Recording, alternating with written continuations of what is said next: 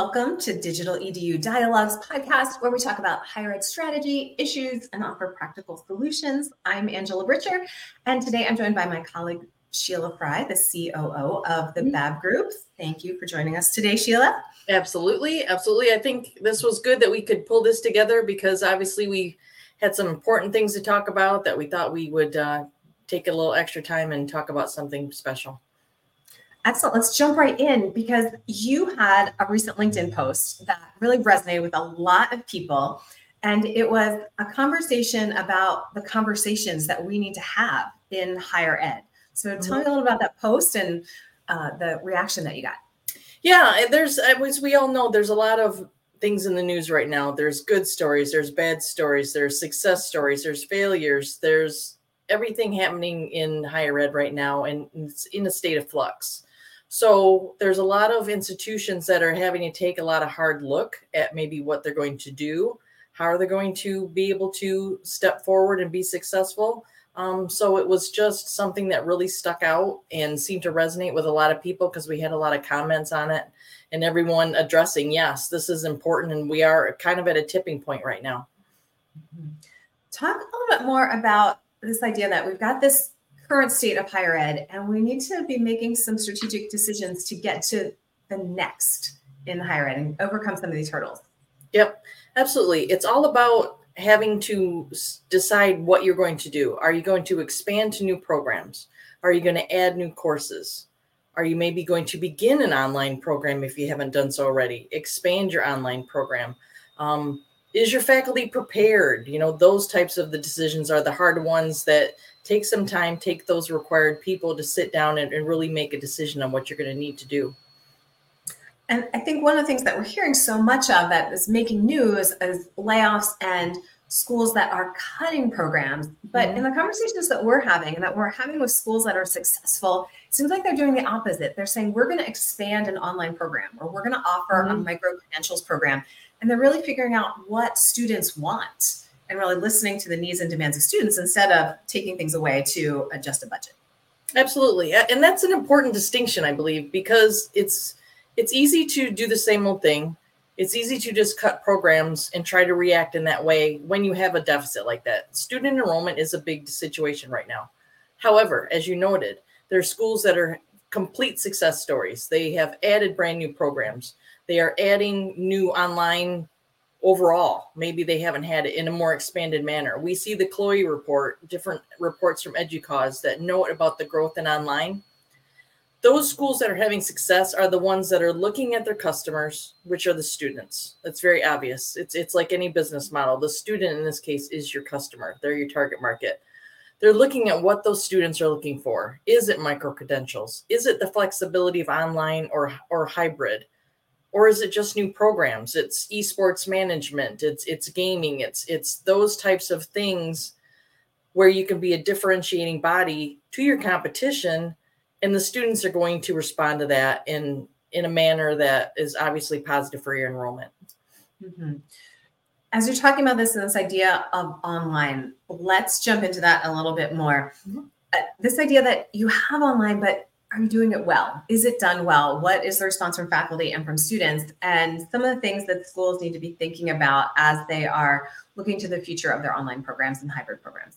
That's a really good question because some institutions will say, I have an online program, it's fine. But uh, how are you addressing those needs of those students? Is it because, is it your pandemic situation that you had when you just had a rush and you took your full face to face classes and put them online? That's not necessarily matching the needs of the online learner, the online modality, um, allowing faculty to excel in a way that they can. A lot of faculty are feeling unprepared. Um, they're they were thrown into it. Oh, you can do it, and it's not the same. The needs are different. The demands are different. The expectation is different. What I think is really important that schools need to understand when it comes to their online programs is those types of students, those adult learners, they're looking for an immediate give back. What can they use today that that they're going to learn tomorrow and use it in their jobs? How can they provide value and get a ROI on their investment? Maybe it's micro credentials, something an extra skill or two that they'll be able to use within their particular jobs. It's very diverse, but at the same time, the big concern is, is that with an online program is you as an institution are only one click away from your competition.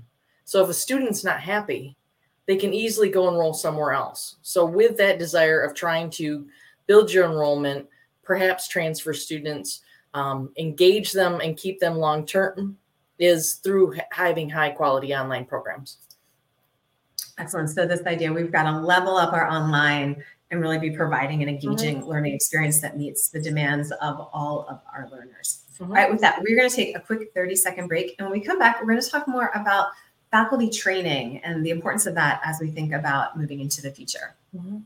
Today's episode is brought to you by Professor Services. Looking for a job in teaching? Need to expand your network? Want to boost your income? Whatever it is, the expert team at Professor Services has you covered. From helping higher ed faculty find new jobs, to essential tools such as cover letters and CVs, to applying to jobs for you, Professor Services equips you to nail your job search. Don't stress over the job hunt. Maximize your potential and crush your next opportunity with support from our team of experienced administrators, mentors, and educators. Discover how the team at Professor Services can help. Visit professorservices.com today to get started and kickstart your career in higher education. I'm Angela Britcher, and I'm back with Sheila Fry, and we are going to talk about faculty trainings and the roles the role that that plays in future proofing our organizations. Mm-hmm. You and I, and at the Babb Group, we've talked a lot about the CHLOE report, which pointed out schools are investing in online, and that part of that needs to be getting faculty ready to teach across modalities. You and I have designed faculty trainings. We have been students in faculty trainings. Why are they more important than ever right now? It's that shift, it's that change. A lot of times it's overlooked. The assumption is made, well, you're an educator, you know how to teach. That's not necessarily true. Um, the, the expectation, like I talked about before, is different, where students are looking for an online, they're looking for community. If a faculty member is not trained in how to interact, the expectations for feedback, um, how to structure courses, um, how to assess something with a rubric, um, that participative discussion environment um, that we've talked about before in, few, in earlier podcasts, creating those types of things. A student can feel very alone in an online environment, and it can be very frustrating for an instructor too if they don't understand how to navigate it well, how to create that community, and then and build that relationship with the students. It's not hard, but they just need to be trained on it. Yeah, and understand how to do it, and that it's more than I'm going to take my face-to-face class and plunk it into an LMS. Absolutely, absolutely. By doing that, you you defeat a lot of purpose. One, the student doesn't understand where to find the content. It may make perfect sense to the faculty. The student doesn't know where to go. They get frustrated. They could drop. They're they're not going to persist through the course. Or or maybe it's as simple as not doing well at all because they can't find it. The same instance, you can't take a if you're used to lecturing for an hour and you have these very long one hour presentations that you're providing to students, the online student is not likely to watch an entire hour. They don't maybe don't have the time to dedicate. It's not easy for them to navigate and go back to later. They just don't have the for a better lack of word an attention span perhaps to sit that long to look at something. So there's little secrets that you can do and structures within a course development design to make it more effective with best practices for an online student? I think one of the things that I have found in when I teach the same course online and in person is traditionally we had this idea that they had to correlate one to one, like that we had to be providing the same experience. And what I have found is that students didn't sign up for the same experience. So they want something different. The online student wants the experience of mm-hmm. being an online student, and the face to face student wants that experience. So while we may be achieving the learning objectives, we're getting there in different ways because something works well online and something else works well in person. And so mm-hmm. we might need two different types of assessments or two different types of discussions or projects or ways of getting to the same learning objective. And again, back to your target audience. If it's a face to face one, perhaps that is more the traditional student. So when you're looking at those different types of courses and the different types of designs, to exactly your point, you need to design to the student that's taking the course. So if it's someone that's an adult learner, if it's a traditional student, hybrid, online, face to face, whatever, we need to make sure that we're reaching them in the manner that makes sense for that modality. Yes, always teaching the students that are in front of us is what I like mm-hmm. to say. Mm-hmm. Are we going to take another break? And when we come back, we're going to talk more about things that schools and institutions need to think about as they're creating faculty trainings. Mm-hmm. This episode of Digital EDU Dialogues is brought to you by the Babb Group. The demands for teaching and online learning are constantly evolving. Don't get left behind. Carve out a competitive edge and give students engaging learning experiences with support from the Babb Group's team of course design experts. As experienced online faculty and instructional designers, the Babb Group knows how to craft those aha moments for students and meet outcomes for every modality online, hybrid, and face to face, creating engaging, welcoming, and inclusive learning spaces for students of all ages and abilities has never been more important important. Discover how the Babb Group can help you by visiting their website today. I'm Angela Britcher, and I'm back with Sheila Fry, and we're going to talk about the things that schools and institutions need to think about as they are creating faculty trainings. Sheila, mm-hmm. where do you like to start with schools? A, a big analysis. It really is a personal reflection. What are your pain points? What do your faculty struggle with? What are you not seeing? Are you seeing a high drop rate? Is it that students aren't enrolling and persisting through your program? Um, is it the the faculty evaluations that are coming back from students are very poor, or the overall student analysis? So, really, to use a business term, you're taking a SWOT type approach with how your your faculty are doing, and really looking at a critical manner on what your your your what your program's achieved, not achieved, identify those pain points because once you set up that and identify those items, then you can put a plan in place to develop those necessary pieces in order to address those needs. Mm-hmm. And I'm thinking about like what do faculty need if you're accustomed to teaching face to face and then in the emergency situation of the pandemic put your course online and now there's just a demand that you're going to teach a mix of online and face to face. What are some things that we can do that schools need to be doing to support those teachers as they consider transitioning that emergency course into a really fully engaging course for an online student or hybrid student? That's the best place to start. It's a it's a 15 week in-person course. How do we need to change it? Just taking it from you know if your online is typically eight weeks and your face to face is 15 you just don't mag- you magically squish it down. That's not going to give you a positive learning experience looking at those documents. But the other things to consider are your faculty are they tech trained? Do they understand? Do they have that tech ability to be able to do that? Do they understand the modality of which they're going to do that do they know what the expectation is for online for your particular program? Do you have expectations for how many times that faculty need to be in the class that they're participating? How quickly they need to turn around questions or grading? Those types. Are the expectations communicated with them? Um, most importantly do they know how to create a community? Do they know how to interact with those students you know, it can be, you know, a student can be knocking on their computer screen and they would feel alone and you would never know. So that instructor that's able to create that community from day one, make them feel like they're they're connected to those students, the students feel comfortable with them. It's a much more dynamic and engaging learning experience, and the student then will continue and persist. Um, the grading and feedback is a big one that we see a lot of times. Um, people don't know how maybe to write effective rubrics, how to grade that way. Um, sometimes if you're used to taking a pen and paper and marking it down on, on someone's written paper, that's not going to work online. So how can you create that subjective and constructive feedback in a way that that's uh, enables a student to improve? Um, and things like that, and just regular best practices. We all we all know as seasoned faculty. I know you know you and I we've taught for a long time um, online and everything else and face to face. Learning, we've we've learned through trial and error what is most effective and makes for a positive learning environment. Mm-hmm. And I want to go back to something you talked about that community of learners because I know that's so important to both you and I. What mm-hmm. are two or three things that you do that help create that community of learners from day one and through that week one? I think is so important. Yeah, it's reaching out to them. It's making that initial connection so they understand. It could be as simple as a welcome email where they, oh, you're a real person, you're personable, you've reached out to me. Oh, that sounds fun. I give them a little summary of the course. Um, I try to have a fun introduction. Everybody always usually has an introduction in the online course. Sometimes it can be very stale. I might do a fun little thing that might relate to the course topic that I'm teaching, or just something as fun as if it, you could take your dream vacation with no budget, where would you go?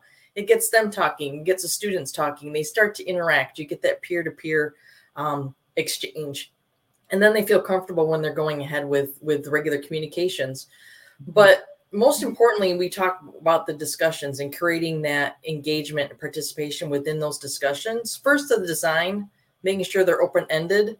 There's something that allows the students of all learning levels to ex- exchange and share their experiences.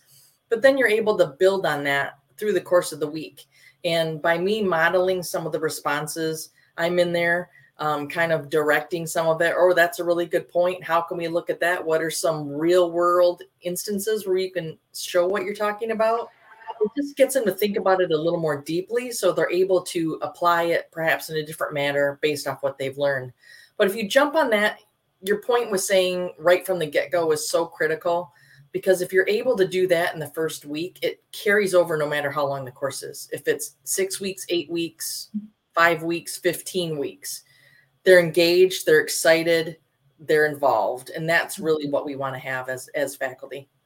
Yeah, I think it gets them connected, mm-hmm. but I also think allows them some connection with me or their faculty as a human being. And then mm-hmm. again, no matter how long that course is, if they have an issue in week eight, they they remember that video from week one. They remember that discussion interaction when it was a fun and introduction interaction and they feel that comfort level to reach out with questions. Yes, that's very important. Exactly your point there. If they're comfortable with you, they will reach out. They will be less afraid to ask questions when they have them. I mean, it's very easy in a class, someone can raise their hand and ask a question. Online, they may not do that. But if they feel that level of comfort with you, that, oh, she was really nice, she was approachable, she had a great picture of her dog. I have a dog. Uh, I can ask her a question and it will be okay they're going to be more successful. And that as a, an instructor as an institution as whatever that is our goal is to have students achieve as much mastery as possible um, whether you know no matter the type of learning environment face to face online or hybrid. Excellent. All right let's wrap up with one last point. The idea of designing and something that i think is crucial for faculty training when we're training online ideas around accessibility and inclusivity and how we build that into our online classrooms yeah, that's really important. I mean, that's a big deal to me. Um, education for all is is something a phrase I like to drop a lot, and and that is also an important part of the online environment.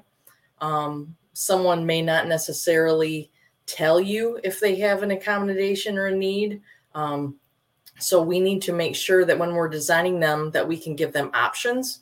That's something I've personally been experimenting with myself in some of my own courses that I teach that I may have one assignment that I allow someone to submit maybe two or three or four different ways. It takes a little more time from a design perspective, but it allows the students to pick whichever type of deliverable that meets that best meets their skill set and what they feel most comfortable with. And I've been pleasantly surprised that I still see a very diverse set, but I there's ones that where they really are allowed to shine and you can tell the ones where maybe it's a mandatory video. Well, it doesn't have to be a video. Maybe you can show that mastery in another way. And when you get down to it with accessibility, designing for accessibility and inclusivity, our goal is that someone can learn and show mastery. The mastery doesn't always have to be a project or a written paper or even a video. It could be shown in a variety of ways. So, taking the extra time in the design process to be able to help faculty, whomever, be able to develop those types of options really opens up the learning experience for students. And from a faculty's perspective for my for the ones that i teach it's more interesting to grade because you have that diversity as well. Yeah and i like you said it gives students the opportunity to shine and give their mm-hmm. best work. So again as, a, as the person doing the grading it's just a really great experience when you get to see students that are excited about the yep. project that we get the feedback has been fantastic on that. I, i've done that and then conducted my own surveys with the students to you know find out do you like this? Do you hate it? They love it. They they love the flexibility. They love the ability to, to build on what they know personally in the in the tools within their own personal toolkit that they like to use. They love it.